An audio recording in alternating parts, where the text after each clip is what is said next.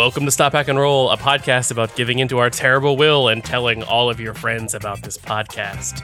I'm James. And I'm Brandon. Today we're going to be creating the feature and a couple of other moves for the wielder, a new playbook for Masks A New Generation.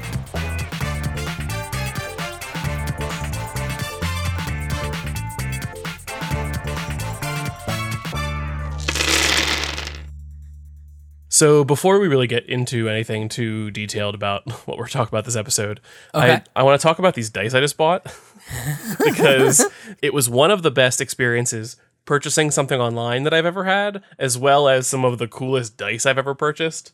Um, and this all started when I stumbled onto. I'm just going to shout out a whole bunch of people here who I promise are not like paying me. I was going to say you cannot do that unless they are paying you. Um, but I started following Drop the Die. Uh, who Oh, I love Drop the Die, actually. and and and, and he wrote a really great D6 roundup, uh, going over like which D6s are the best. Um, and so I kind of read through that one, and I found uh, a couple sets of D uh, D6s that I think are look really cool. And Okay. and I've I've kind of I've wanted to buy a nice pair of me- uh, metal dice for a while, and I have a set, but they're they they ended up being a little too heavy, I think, uh, yeah. and they don't really roll very well. I've got a pair of, uh, I've got, I think, four metal dice that don't roll super well. So I bought these. Um, I believe they're aluminum, um, like Gothica style dice from Die Hard Dice. Um, and I just had the best experience buying dice from them. They had a little uh, thing in the checkout where you say like, "How did you hear about us?" Uh, and if you say if you fill out like how you heard about them, they'll give you a free gift. And I was like, "Sweet!" I'll like I'll shout out this drop the die guy who wrote a really great review, and then maybe they'll send me a sticker Yeah. or something. They sent me a whole set of dice. Oh, awesome.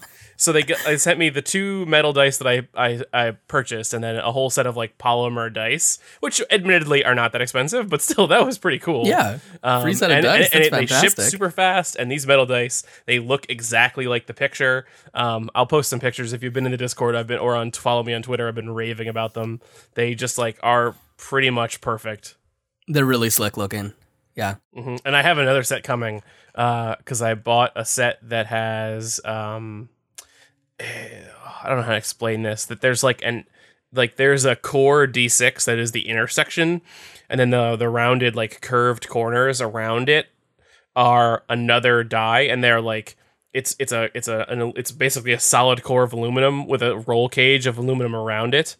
Okay. Um, and it's it's a very cool looking. I haven't gotten those yet, um, and I'm very excited. Is that a 2d6 and a single d6 or No, it's just it's each Okay. one is its own d6. Okay, okay. Just wanted to be sure. That sounded really weird. No, no, no. I've seen those too though. Um where you have, have two also. d6 in one die, but no, these are two separate dice. Uh, and each one of them has its own roll cage. The roll cage is just there to like help randomize more, I guess. I- I don't really know. It's it's hard. They look like they look really cool. Okay, cool. I got I nerded out about reading about dice the other day. if you haven't read any of the the drop the die articles, um, they are phenomenal. He does some really good stuff. I like it. So let's hit the ground running. Unless we have Sure, any more sure, business. I don't think so. Um, we got a couple new Patreon followers. We'll talk. We'll say their names later. Um, and because of that, we're gonna have to. Uh, I mean, not because of that, but um, and so it just reminded me that we need to get our our our, our stuff in gear Yeah. and rebuild the the Kickstarter or the, the Patreon a little bit and the Patreon a little bit, and uh, that'll probably come out. I was realizing we're coming up on. Um, I think our well, but we're both coming up on the anniversary of the show Yeah. um, and the anniversary of us launching the Patreon last year. And Oh, yeah. So I think uh, it'll be appropriate for with that one year anniversary to kind of like roll out a new version of the Patreon with a Yeah. bunch of different levels and and then probably incorporate some Protean City stuff. Improve stuff because we've really not done a great job with it. Yeah, and and I've but I've been doing some talking to people about what kind of things they want from the Patreon, and so like if you are listening to this and you are thinking about if you are a Patreon backer or you are thinking about backing us, um, reach out and tell me what kind of things that you would be interested in in getting in exchange for backing us because uh, we're kind of hitting this point where like we had I, I went and did the uh, um, a, a budget kind of uh, layout from last year to see like what did we spend every month on hosting and what did Yeah. and and what did we get from the Patreon and we're getting to the point where we are like easily covering all of our hosting. I mean, we've been easily covering for a while, but we're getting to the point where the like the spillover extra that we've been collecting is enough that we can look into running ads or buying better microphones and that sort of thing. Yeah. So I'm excited. Yeah, really what we want to do is always be aiming towards expanding what the podcast network is doing. And uh, so working out what is the next step, where's the next jump is uh up next. I've been looking at some Twitch stuff. I've got some interest in some Twitch stuff. All right, all right. We'll have to say, we'll have to say. I'll be down for that. In any case, shall we jump into our topic? Yeah, I think we should. Cool. So what we shall. I think we shall. I, so, what we are working on today is really doing some nitty gritty stuff with the Wielder, which is your upcoming, uh, which is your Playbook. upcoming playbook for Masks: A New Generation by Brendan Conway, published by Magpie Games. Yep. And I have done some I like I don't know if you saw this notes document that I pulled up. Oh, Uh, you mean I- the insane list of everybody who's ever wielded anything? Yeah i went through the i spent a lot of time with the superhero wikia and i just went through every hero who could possibly be, who could possibly be considered someone who was wielding something. Um and and and thought about made a big list of like these are the characters who i want to include and try to make a playbook to play that character Okay. here are the ones that are not and then i started just taking some notes on there's a whole bunch of really great articles on the power listings it's the superpower wikia Okay. about symbiotic weapons and symbiotic connections between people um, and uh, un- everything from uh, empathetic we- empathetic weapons to angelic symbiosis to unholy vessels to demonic conduits and personality sharing and super suits and stuff and i just started taking notes and then i because this this playbook is ultimately about bullying uh, i bought a couple books on bullying and i've I need to get through reading them, but I sort of have flipped through them and pulled out some things, some notes on that. So I have a pretty good idea of where I want the playbook to go. But the one thing that I'm kind of like, that I've really sort of uh, stalled out on because I just kind of don't know how to poke and prod at at uh, pl- uh, Powered by the Apocalypse, ga- the engine quite as Yeah. well as you do, um, which is that I do not qu- have not figured out yet how I want the the feature, the the actual thing that you're wielding to mechanically work. Like I have some good some good stuff for for the moves, but there's that big like how does this tool you have actually work? Yeah, and I'm perfect. hoping that we can brainstorm some stuff and you can like I know you've said in the past that you've had some ideas and so hopefully we can work through some of that and then uh and we can kind of and, th- and that will be a good example for people who are looking at hacking uh masks in particular but also any powered by the apocalypse game and how to build a cool thing in a playbook here's open. Uh, so I just want to quickly call out a little bit of kind of terminology as we start jumping into this. There are specific terms that tend to be used in most powered by the apocalypse games. It doesn't really matter an enormous amount, but it's good in terms of figuring out how we're talking about what is in a playbook. Um, for masks, there's a section called abilities, which I think you've come up with some stuff already. And that is essentially the narrative stuff that your character is able to do. Um, in masks, if you are playing Superboy, one of your abilities is super strength. There's not like a role that's connected to it. It's just you have super strength, and that is a thing that you possess that you can use. Additionally, there are things called moves, which each playbook has, uh, I think, five to seven ish.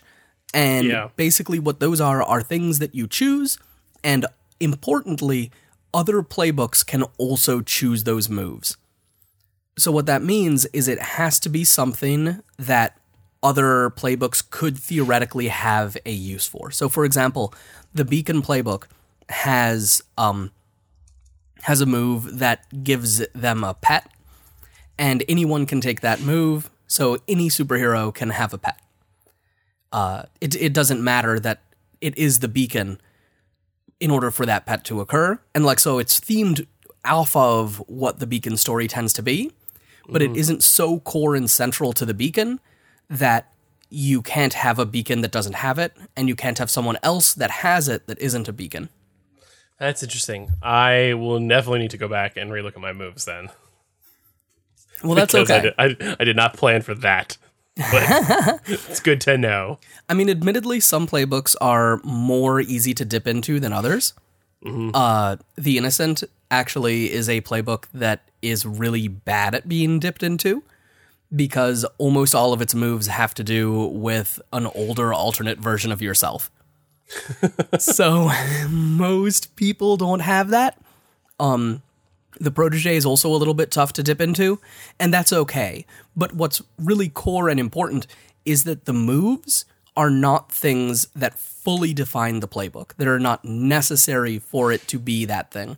If the bull, if every bull had to take a specific set of moves in order to tell the story of the bull, then those are not good moves.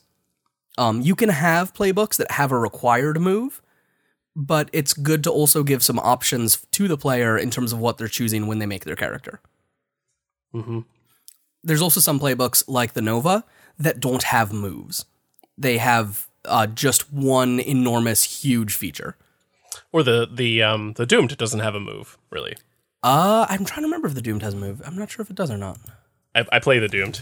the doomed does not have a move, but mechanically the doomed has their doom, which is the things that make them progress along the doom track. They've got the doom signs, which are kind of moves, I guess, but um but But they, they, are can't be picked up by another character Yeah. as an advancement. and then you have the sanctuary which is an, another feature that can't be picked up so yeah you're pretty limited um Yeah, you're absolutely right.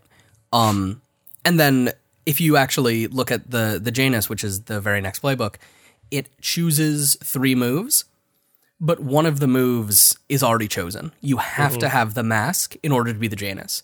That said, someone else could take the move, the mask, and not be completely taking over what the Janus is. yeah Does that make sense? mm-hmm, mm-hmm. And then the last thing, which I think is what we're going to be really trying to focus in on a lot to start out, is a feature. A feature is a core piece of the playbook that other playbooks generally don't have access to. So it's something that kind of makes the playbook really special. A really good example of this is in Urban Shadows, the uh, wizard has a wizard sanctuary and you're able to do enormous, super powerful, ridiculous spells in that sanctuary so other people can't get it. Because that is a wizard thing, period. Yeah or in masks i mean pretty much a, a lot of the playbooks in masks have their own sort of special feature Yeah. like the the legacy is one the protege is one that they have people who are like training them or in or, or the, who relate to them in some way Yeah, the Beacon has one, the Bull has one. I think the only ones from the core playbooks that don't are the Delinquent and the Outsider. the transformed doesn't have any uh features Oh, you're right. The transformed also does not.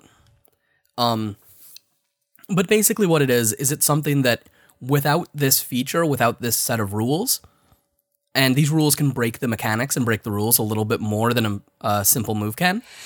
Uh, you are not the blank. You know, like it, you, if you do not have your mentor's resources, you are not the protege because the protege is about balancing your relationship with your mentor and using the resources that you have at at their disposal. Another great example of this sort of in action that I like to talk about and point to is the Nerds on a Roll podcast, which is another Masks actual play podcast. Mm-hmm. And they have a character who starts out as a Janus, but through the storytelling, he loses his secret identity. And Yeah. because that secret identity is a feature of the playbook, it starts to really like not fit for him to be the Janus. Yeah, So they transition him to another playbook. exactly. If you are playing the protege and your mentor dies, then you no You're- longer are the protege. You are something Yeah. different. hmm Um, and th- that's one of the really interesting, cool ways that uh, that mechanics and narrative have to play together in the mask space. I love it. Yeah, if you are playing the doomed and the thing that dooms you just decides to give up and like walk away and not hurt you anymore, uh You're literally not the doomed anymore. yeah. You can't yeah, be. That, that could happen, Yeah, hopefully. we'll see. We'll see. Wink. Yeah, actually, even the doomed even says when you confront your doom, if you survive, change playbooks. So, like, if you are no longer doomed, you are not the doomed. Yeah. Uh, and yeah, anyone yeah. else isn't doomed. They might have someone who is interested in going after them, but they don't have the features of the doomed that make them the doomed. Mhm. So, I think personally that the wielder probably would benefit from some kind of a feature. Yes, absolutely. There are specific things about the wielder that are important enough that every wielder should have them, and are complicated enough that I think players should be making choices under the feature of the wielder. Yes. That is true.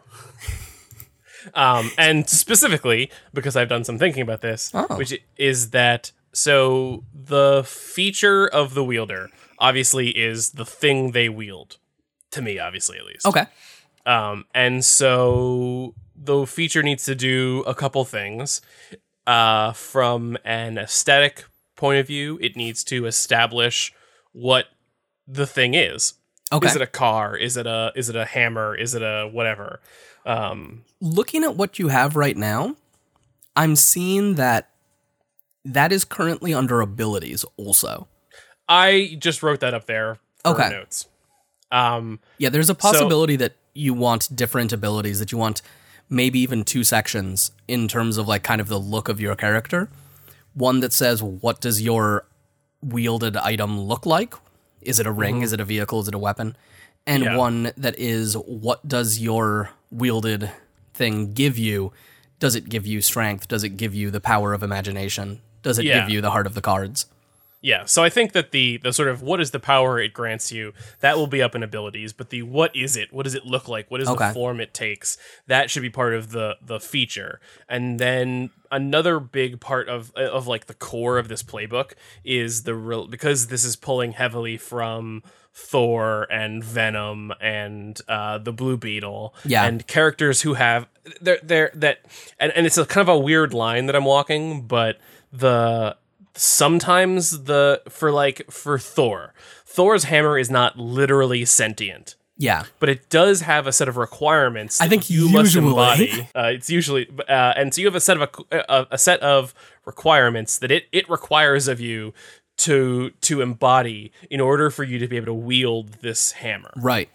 Versus something like Venom or in like Young Justice, the Blue Beetle suit, which is a literally sentient thing Yeah. that communicates with the the wielder and tells them what to do. It pushes them in the direction that it wants them to to to to it pushes them towards those same sort of goals and and attributes that it would like them to embody Yeah. uh, and and so in some ways that this I, I think this is going to play out a lot like the um, the protege in the way that the protege has a label they embody and a label they deny okay. and so a lot of your relationship is around that but i think that where the the difference is and this is why i pulled out some some books and notes on bullying which is where the the protege's mentor is there to sort of train them and push them towards being a better hero. Yeah. is not necessarily the end goal of whatever this object is that you're wielding and that the relationship there is not so much teacher and student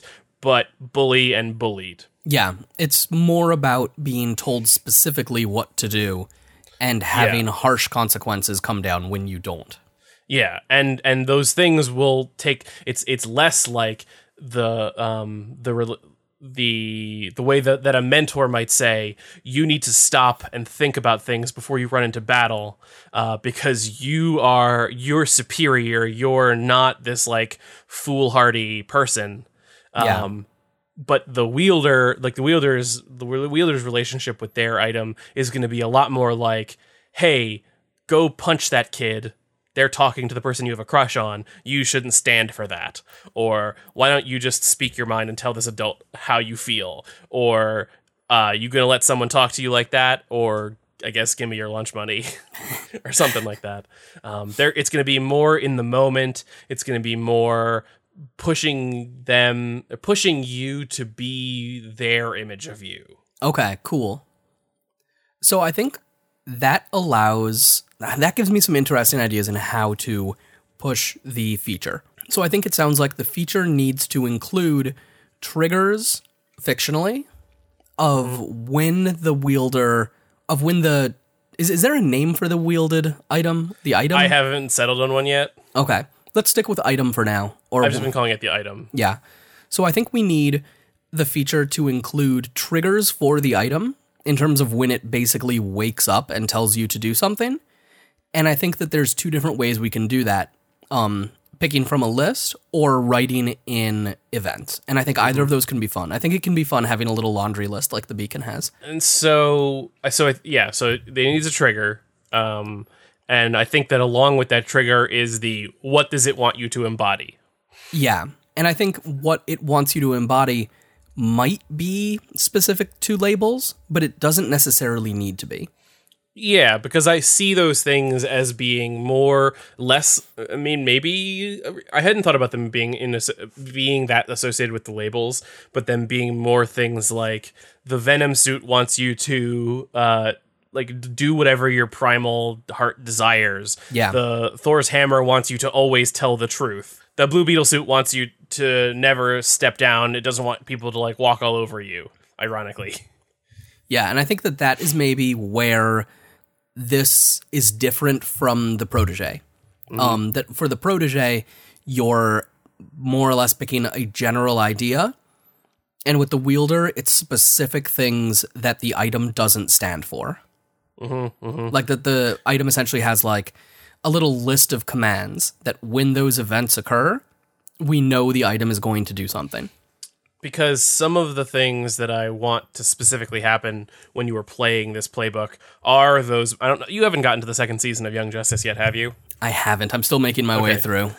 Um, but there are moments in the second season of Young Justice where Jaime Reyes, who is wearing this Blue Beetle suit, uh, the the Blue Beetle suit would be like, "That thing is a threat to you. Attack them right now. Lasers, go!" Yeah. and then he has to like talk them down and say, "No, no, no. That is that is a hero. They were just like they were being stern with me, but I like I deserved that a little bit. I did act a little bit crazy. Um, I'm just a kid. Like they're supposed to be leading me. I shouldn't attack them." And and he has to have this like inner monologue with the suit to sort of prevent it from pushing him to do something that he doesn't want to do. Right. So I think that that sounds to me. So here's what it sounds like to me. It sounds like we have triggers, possibly chosen from a list, and then we have a role of some kind that has to do with how the player, or a move of some kind. It doesn't necessarily need to be a role, I guess. Um, a move of some kind that has to do with either accepting what the item is telling you to do in which case you're probably gaining something by doing it. Like you're getting some relief from the negative uh, feelings connected to the item, or you going against the item and making a roll or doing a move that ha- that has to do with you making your own way. hmm So if those are rolls that are being made, then the item needs to have an associated label with it. Whether that is your bond with the item as a separate label, like the new uh, beta playbooks that are just coming out, Yeah. or choosing one of the labels to really embody that item's uh, thing. Whether that is true for everybody and it's like, hey, this is what makes you freaky, or if it's something that you're choosing as the player. Yeah, I think it, because of the sort of wide variety of what I'm looking at in terms of being able to play, it would have to either be something like a generic bond with the item, Yeah. or you choose a label. Yeah. I don't think like saying dictating that everyone who plays the wielder has to have a savior relationship with their with their item. I totally agree. Um, Venom, frankly, is not savior. No. yeah. Uh, Venom is my favorite, by the way, of the wielder archetypes. I think. Uh, I just was looking at it and kind of thinking about some of the old Venom comics, and because because Venom has been a has been an anti-hero at a couple times. I love Venom. It's so weird. It was a really weird thing to initially sit down and say, you know, Thor and Venom are really the same kind of hero. but but like I think there's a sense to that. I totally agree. Their story is about trying to live up to the pressures that is being put on them by something. Yeah. Because Thor, because frankly, Thor's story is not about beating something up. Because mm. Thor is gonna win. Like Yeah. he can take out frost giants. on his own. or he's going or to at least when he is embodying the beliefs and and opinions of the hammer, yeah. then he's gonna win. Yeah. I just meant more like a simple story about Thor fighting somebody Yeah, is boring. Just like a simple story about Hulk fighting somebody is boring. Is Hulk the wielder? I don't think so. Uh, maybe 'Cause in a really abstract kind of way. Yes. I could see that being a possibility just because he has Hulk basically telling him what to do and pushing him towards specific actions, and sometimes physically interfering and preventing an action from happening. Yeah. The only thing is that that is that that that thought process, like that thing that's telling him what to do, is coming from within him Yeah, rather than as an external thing. that's true. Unless you wanted to say That the gamma all- radiation. Well, I was gonna say the purple shorts. Oh yeah, it's probably the purple shorts. That's a way more um, reasonable take. Yeah. I mean, they are the thing that stay with him between the translation, the transition. Sometimes. There are plenty of there are plenty of Hulk comics without the purple shorts. I don't know. I would Planet argue Hulk? that uh, those aren't really Hulk comics, though. Yeah, Planet Hulk isn't a Hulk comic. I mean, without the, the World shorts, War though. Hulk Hulk comic. So another thing that I had thought about Yeah. was that I and because so I this may be a a thing that I will uh, like a darling that I will have to leave behind. Okay. Um, but initially, when I had said about doing this, I had thought that the relationship, whatever like the, the downside to this relationship, uh, would be like if you failed to embody the belief structure of the item, Yeah. um, that it would it would impact your character by inflicting conditions Okay. Or that you could choose to mark a condition in some way. It- like basically, I wanted to play with conditions. Yeah. because so many features and playbooks have things that move your labels up and down, Yeah. and I hadn't really seen a whole lot of things that played with conditions.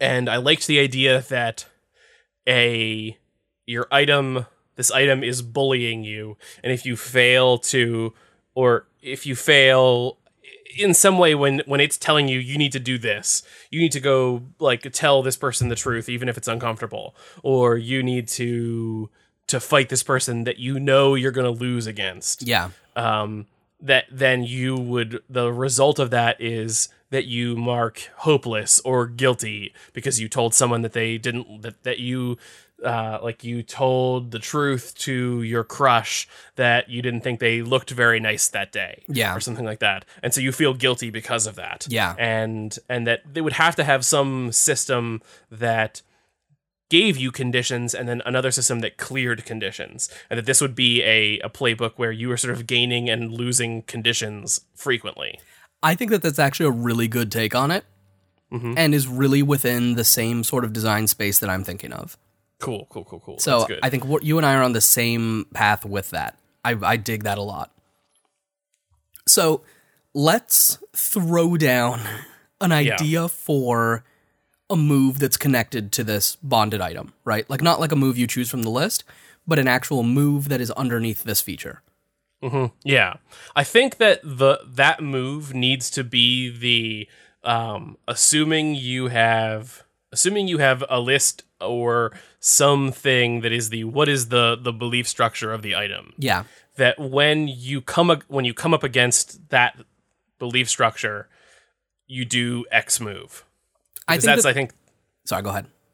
I just think that's the core like that's the core gameplay of that the tension of this character is that they know sitting in the back of the head they've got this item that grants them these powers but they've got to to act the way it chooses or risk losing the powers or whatever. I totally agree. I think that there's two moves here, though. And I think that the move triggers about two seconds after you think the move triggers. Okay, tell So- me why and how. So here's how I think it works. Uh, and let me know. Like, obviously, this is your baby. Don't tell me. Don't let me tell you how to make it happen.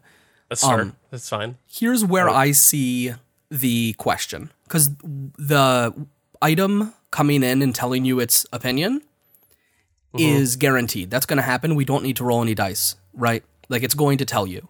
And then the player is going to make a decision. So I think you need a move that is when you do it, something happens. Mm-hmm. and when you don't do it or when you try not to do it, something happens. I think that the result for both of those could be that you mark conditions.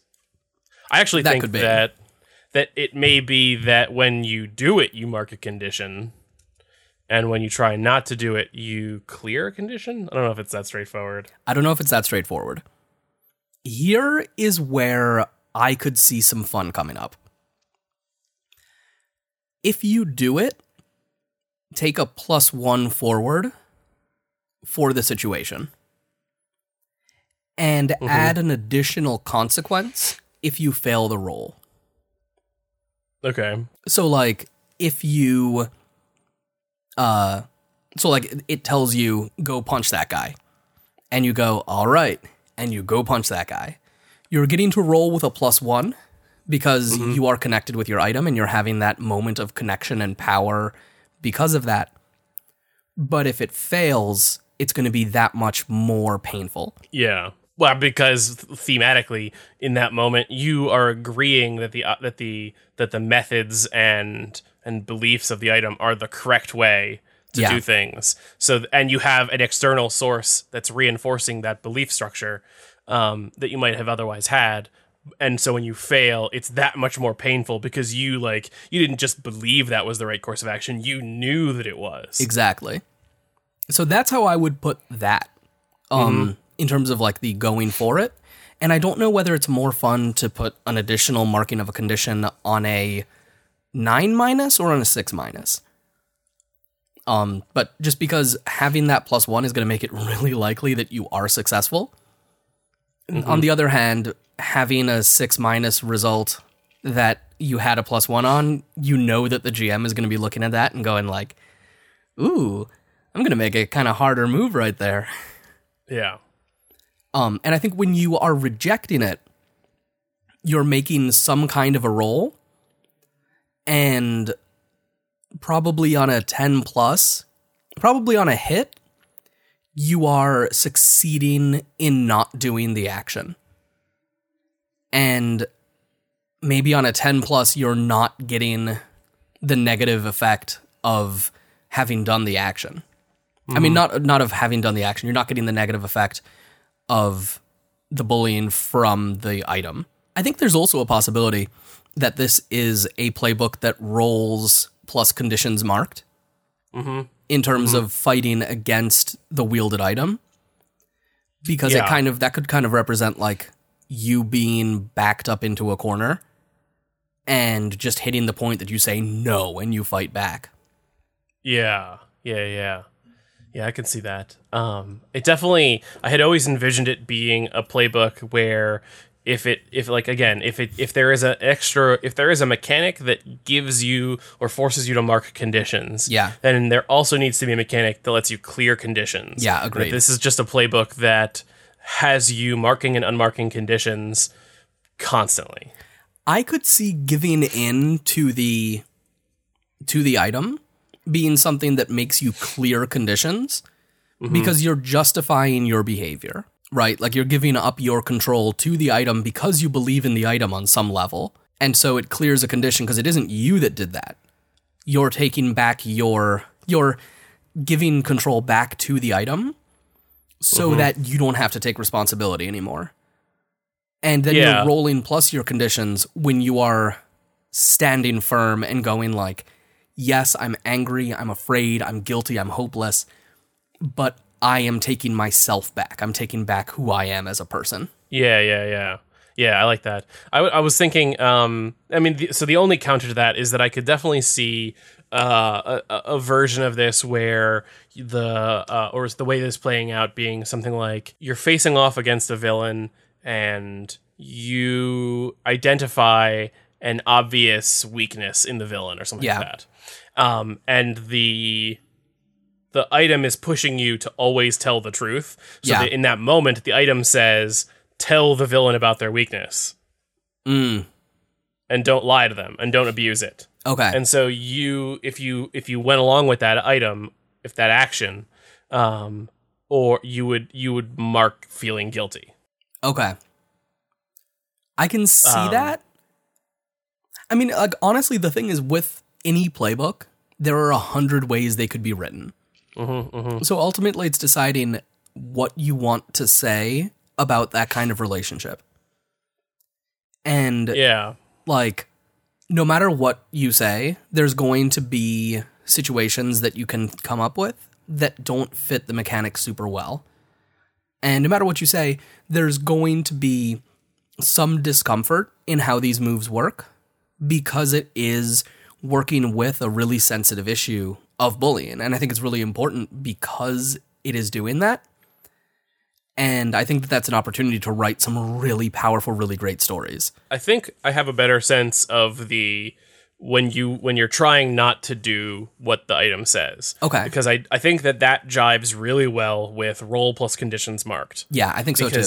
because that is the like you said that's the whether or not those conditions were marked because Because the of the item item. had you wield them or like had you mark them or whether those conditions were marked yes because the the item had you mark them or because you just took a lot of damage in combat or whatever Yeah. or like it, you just had to mark them because of circumstances in the story already you are if if the if the conditions represent how close you are to the very edge of your character that when you mark all of the conditions you you lose narrative control you panic you freak out you run away you shut down you can't participate in the story anymore for a little while Yeah. until you deal with those things then when you are there at the end and you have less than or you have like the more conditions you have marked the closer you are to the edge of what you feel comfortable with doing as a character. And so that's the point where you as a character put take a stand and say no this is who i am. I'm not going to do this thing that you are asking me to do. I don't believe that. You don't control me. Yeah. um and that makes for just a really stand up to your cool story moment too.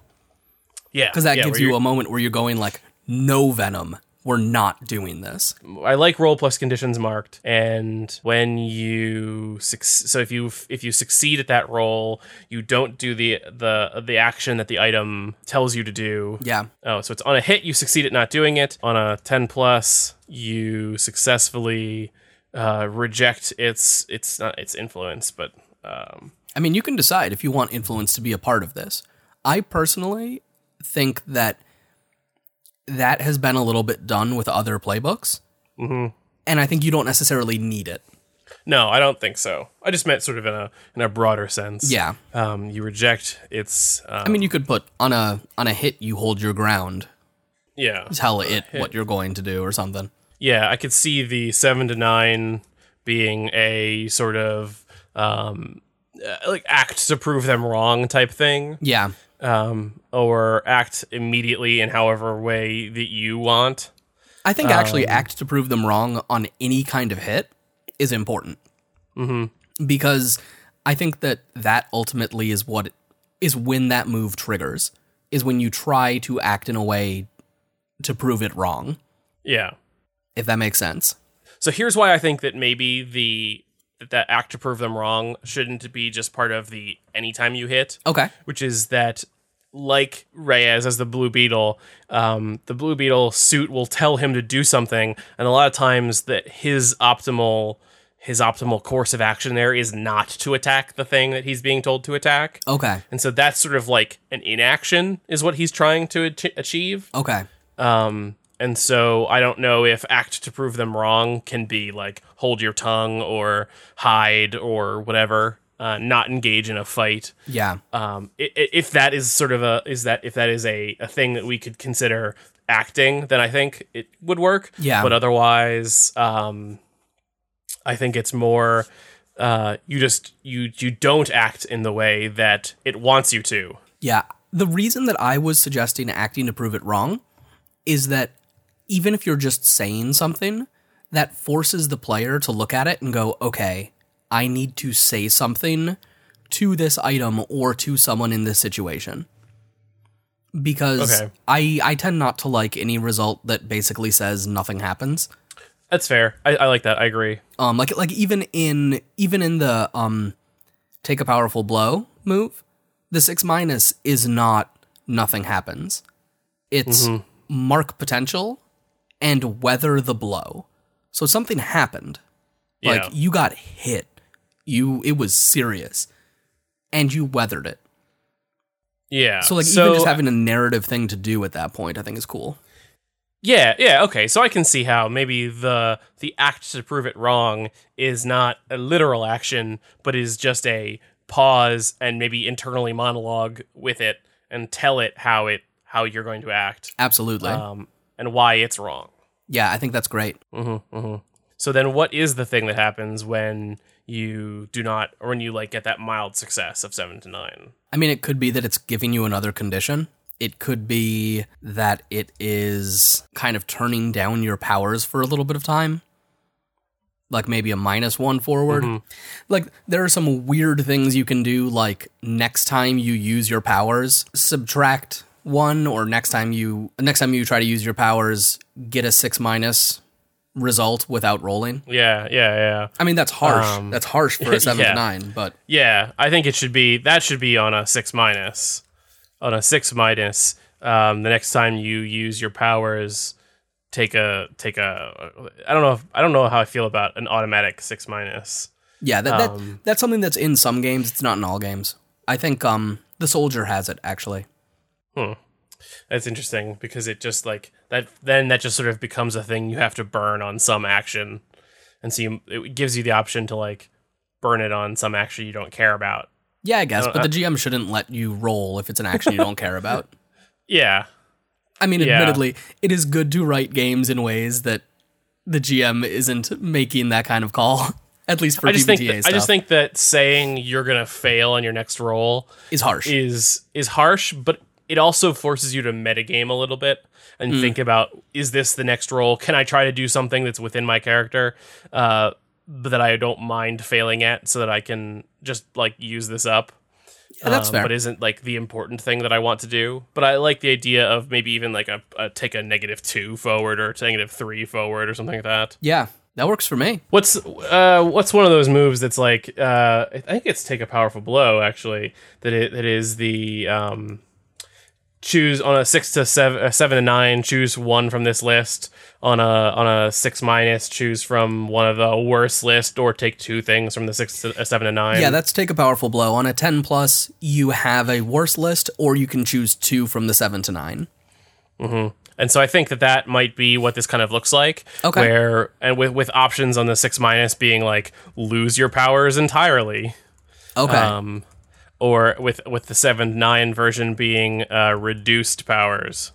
I was playing with the idea of a move, not like part of the the feature, but just a move that you can choose of an of adding a new condition called disconnected, which gives you a minus two to maybe to to counter the item. Basically, it makes you a little bit more survivable, but gives you the option of sometimes being so disconnected from your item that you can't that like it's just hammering you mentally when you try to do things on your own. I do like the idea of a move that adds another condition. I think that's good. I think the newborn has that, Hmm, I'll have to look at that. which I like that. Yeah, so the newborn has a condition called damage. When you take it, you get an additional condition called damage, and when it when it is marked, you get plus one to take a powerful blow. To clear the damaged condition, you need time, external help, or special equipment. Yeah, exactly. So to clear it, you have to do what it says. Yeah, I like the idea that it being um, because if this is going to be a thing that you take uh, that you that, that could be taken by another class, I like it kind of being a when you feel like it gives you another condition and then has a that is like disassociated. And when you feel like disassociated from your powers um or or disconnected from your powers um then you have to use like a diminished version of your powers. Um and or you use yeah you would be like a take a negative 2 to any any role that used your powers or something like that um narratively and you had to like give in to your powers in order to to unmark it Maybe something like give over control of your power in a horrible way to unmark it. Kind of like that result from the take a powerful blow. yeah When when you're Cyclops and you rip off your your glasses and you just burn everything, then you're like reconnected with your powers. Yeah, yeah, yeah. And in this case, that would be how it sort of would function uh, in a in a broader sense for other players. Yeah. Um, for uh, for the wielder, that would fulfill the role um, I had sort of like laid out some some I had laid out some rough moves that I wanted to happen, Yeah. and and I like the idea that one of the moves is like when you lose your item, like you don't have it on you, Yeah. um, you mark disconnected or whatever. Like if it, it decides it doesn't want to talk to you anymore. Exactly. When you when you're Thor and you go and you try to pick up the Mjolnir and nothing happens. Yeah, yeah, yeah. So I think we have a pretty good idea of the what happens when you try to reject your uh the will of the item. Yeah. You're you're it's when you're when you when you stand up for yourself and don't act in the way that it wants. Um, you're rolling plus conditions marked, and on a hit you succeed at not doing it and act to prove them wrong. On a ten plus you hold your ground. On a seven to nine, you choose from the list of like uh, acting with reduced powers, taking a negative one forward. Uh, that should be taking a negative one forward to dealing with um, something to do with like uh, dealing with the situation or the threat that it that the item was ta- telling you how to deal with Yeah. um uh to deal with the threat um uh, give you mark have you mark a condition because maybe you you you stood up for yourself and didn't do a thing but you feel guilty about it or you feel insecure or you're not like positive you you did the right thing Yeah. and then on a six minus you're looking at things more like taking negative three forward to dealing with that situation losing your powers entirely losing the device Yeah. uh, i like um i like the losing the item um where it just goes away uh, that I mean that that's really the same thing as losing your powers entirely. You could Um, play one thing that I haven't seen in any playbooks, and I've kind of wanted to see a little bit, is something that you cross out one of your abilities. So, like, Hmm. not necessarily saying you lose the item, but like, if one of the abilities the item gives you is flight, you cross out flight Yeah, until X happens.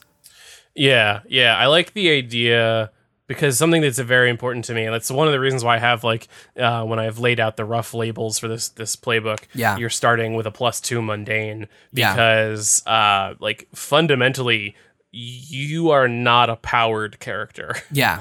all of your powers come from this item, which is why it's important that you appease it from time to time. Exactly. Because absent the item, you don't have powers. Yeah. You are just a person. Yeah. And so that would be cool. Yeah. Having it cross out an ability, um, maybe until you embody the action that it tells you to, Yeah. or it told you to. Yeah. I think that makes sense. This is coming along nicely. I'm liking Yeah. this. I like that. I like the so you kind of have this this this um this feature section which has these two moves for when it tells you what to do, you either do it and roll one move or you stand up for yourself and do the other thing. Yeah. Um and that a lot of those are keyed off of conditions marked. Yeah. Maybe actually maybe on a 10 plus you uh clear a condition maybe. Mm, that could be good. The so then the other the other action which I'm a little bit more fuzzy on is kind of the what happens when you do it. Yeah. You just kind of give in to the action that it wants. Yeah. Um, and I think that is going to be the one that, Maybe on a 10 plus you clear a condition if you if you do it. yeah, Like basically it adds a 10 plus and 6 minus additional thing if you are doing what it says. could the, hmm, I wonder if this actually needs to be its own move, That could um, or if it should be a a, a sort of uh, like a, a framework that lays over another move. Yeah. because the action that you take is the the reject. Um, but when you are just going to do it, there's no move there. It's just the move that it's telling you to do or acting in the way that it wants you to do. Exactly. And and sometimes that may be a move, but sometimes it may not be yeah. because like s- telling your crush the truth isn't really a move. It might be a provoke to get them to go out with you. hmm But I think you're right. It might not be a move. It And might also be a comfort and support depending upon the situation. So I don't know what that looks like now then. Um, but I think that it's definitely I think there is definitely a if you do it, take a plus one forward. Yeah. Um, I think that's a solid part of that. Like if you are doing what the, the thing wants you to do in that moment, then it's granting you extended power. Like the whole Yeah. like a, a big part of the venom thing is like when you're doing what the venom suit wants you to do, it gives you more powers. Yeah. and like you're not fighting against it. You're just giving in and working together as a team. Yeah, you're working in sync, so you get that additional thing. It could also be take a plus one forward or clear a condition, mm-hmm. and then that gets rid of the problem of uh, of actions that don't have roles associated with them. Yeah, although I still need something that gives you more conditions. The seven to nine for rejecting has an option to give you a condition, Yeah, but I wanted something that kind of forces you to take an extra condition. right. It could be that some of the moves could be around that.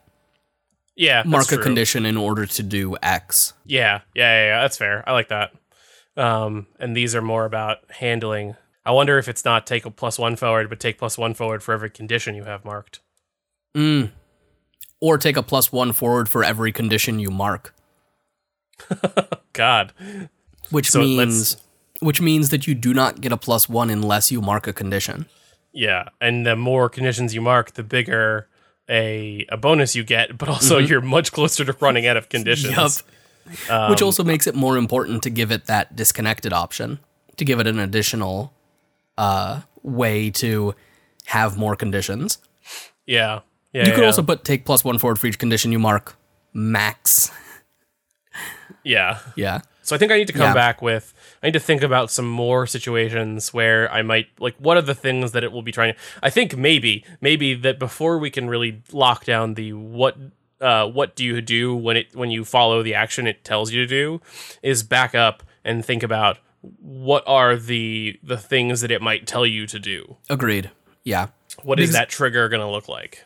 Because I think you could make it so that you're choosing a personality for the item that kind of gives you a list of things that will come up and you choose one or two from it.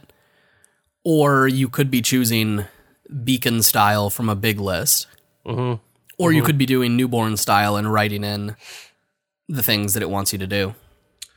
Yeah, I actually kind of think I could see this being very similar to the um the Doom has a Yeah. uh, a thing that causes you to mark your Doom track whenever you do one of the following things like face danger alone or overexert yourself. Yeah.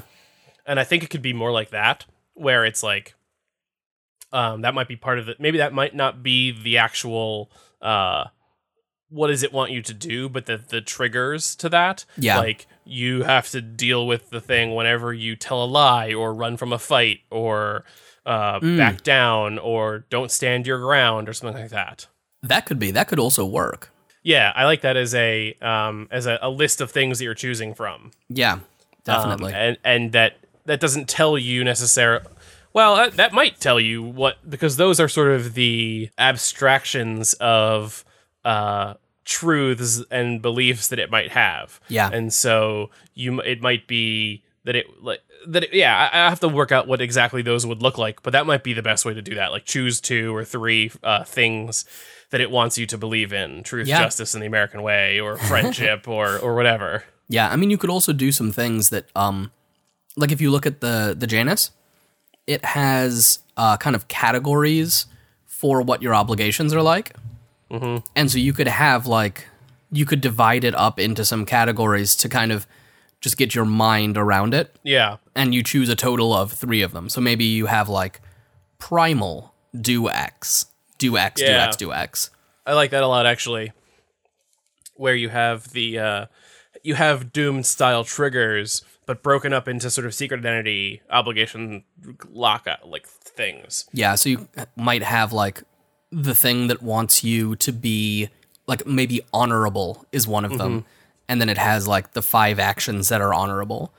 Yeah. Um, and so that whenever those come up, then it's going to push you to act in a certain way. Yeah. Always tell the truth. Always stand up for yourself. Um, never run away. That sort of thing.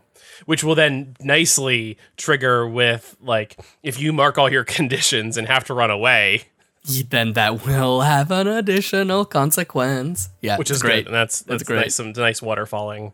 Yeah, So I think we might be getting to the end of this episode. we might be at that point actually. I think But uh, I feel like Man. we did some some good work. time flies. That was a quick episode to record. Yeah, it did. Uh, we need to do some more playbooks. Playbooks are fun. Yeah, maybe that. Um, and so uh so yeah let's just leave it at that. I think we got a good a, good- good amount of work done on this playbook. I think that you and i ended up on a pretty similar wavelength which was nice. Yeah. um i have done some work on this and i'll, I'll try to refine some of those words and uh, and and uh, moves. And maybe we can come back to this in another couple episodes or when i'm feeling a little bit more uh sure about where this is. Yeah, I think that would be great because I think also there's something to be said for doing an episode where we look at the individual moves and kind of ask the question, are these working? Um, Yeah. And so, like, what you have left to do on this is you have to fill in look, you have to come up with the abilities, hit the moment of truth, that, which is pretty easy. The team moves, which can be a little fiddly. The wi- the moves in general, uh, then come up with kind of the narrative backstory when our team first came together, relationship sort of things. Yep that's easy i think i have those Yeah, those are those I think should fall into place pretty nicely. Mm-hmm. But yeah, I'm excited. I think that that is a new feature that is really different from other things. But I don't think it will be so fiddly that it's game breaking, and I think it will hopefully be appealing enough that people will want to go for it. Yeah, and will hopefully let me my like stupidly wide range of characters that I might want to play with this. Because literally, I've got everything from this. I should post this list of It- things that I want to play because it's just everything from Venom to Yu-Gi-Oh to King Arthur The to best- the Power Rangers. The best thing on the list is that King Arthur is immediately before Yu Gi Oh! Yeah, yeah, yeah, yeah. Ghost Rider and the and the Sailor Moon is on there. Um, Oh, Witchblade, that is a blast from the past. yep. Which Witchblade was really the beginning of this. Why? because that's a that's a wielder. They are Witchblade is about a lady who has a magical item that tells her how to live her life. Am I thinking of the wrong thing? It was a TV show for a while. Oh, I, I know. I'm, I was thinking of the wrong thing. I, I do not have any knowledge or beef against Witchblade. I'm sorry for for throwing shade on Witchblade right there. Witchblade is a is about an NYPD detective lady who has this like gauntlet that turns into a, a sword and armor and stuff. It's famous for being like a lot of in that era of of having a lot of scantily clad women Okay, see, um, with like minimal armor. I was thinking of a similar but different thing, which is about a witch that is uh, famous for being in scantily clad armor. Uh, That's a different comic.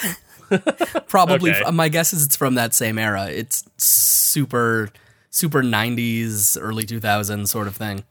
I thought it was that, and I was gonna. First off, that doesn't really work for that comic, whatever the heck the name of it is. No, Uh, and secondly, it is a bad comic. Don't at me. well, Tarot, we'll have to figure out what tarot. are. That's what it is. Tarot. It's a bad comic. Don't at me. Uh, okay. Yeah, don't at me. But if you do want to at me, you can find me on Twitter at Stop Hack and Roll, or individually, I'm at Dr. Captain Cobalt. And I'm at End the Meltdowns. You can find all of our episodes, links to some of the games we've been working on, um, and other random stuff at www.stophackandroll.com. You can email us at James or Brandon at stophackandroll.com. I know I've got an email or two that are outstanding, so I'm going to try to get back to those this week. Sorry, folks. Yeah. Um, and uh, please, please, please rate and review us on, on iTunes and whatever other uh, uh, podcast reviewing site- sites you can find, um, because that helps us pop up on searches and and in the like li- listeners who listen to this podcast also might be interested in this things list, which helps people find us, which helps grow our community, which means we can have a cool time with more people. We make this podcast with the support of Patreon backers like V. Brower, Jimmy Rogers, Richard Krautz Landry, Zoe Rich, Anthony Nomarosa, Chad Owen, Riverhouse Games, Mike Fielding, Rob Harvey, Randy Lubin, Alice Tobin, Izzy Sanders, Robert Cossack, Declan Chadbourne, Da Fool Dude, Troy Pitchelman, Blake Ryan, Michael Bowman, Rob Abrazato, and Nora Blake. That list has gotten so long and wonderful and overwhelming. I, I, I don't even know where to breathe in it. And thank you all so much. You Yeah. really make this so po- much more possible than it ever would be.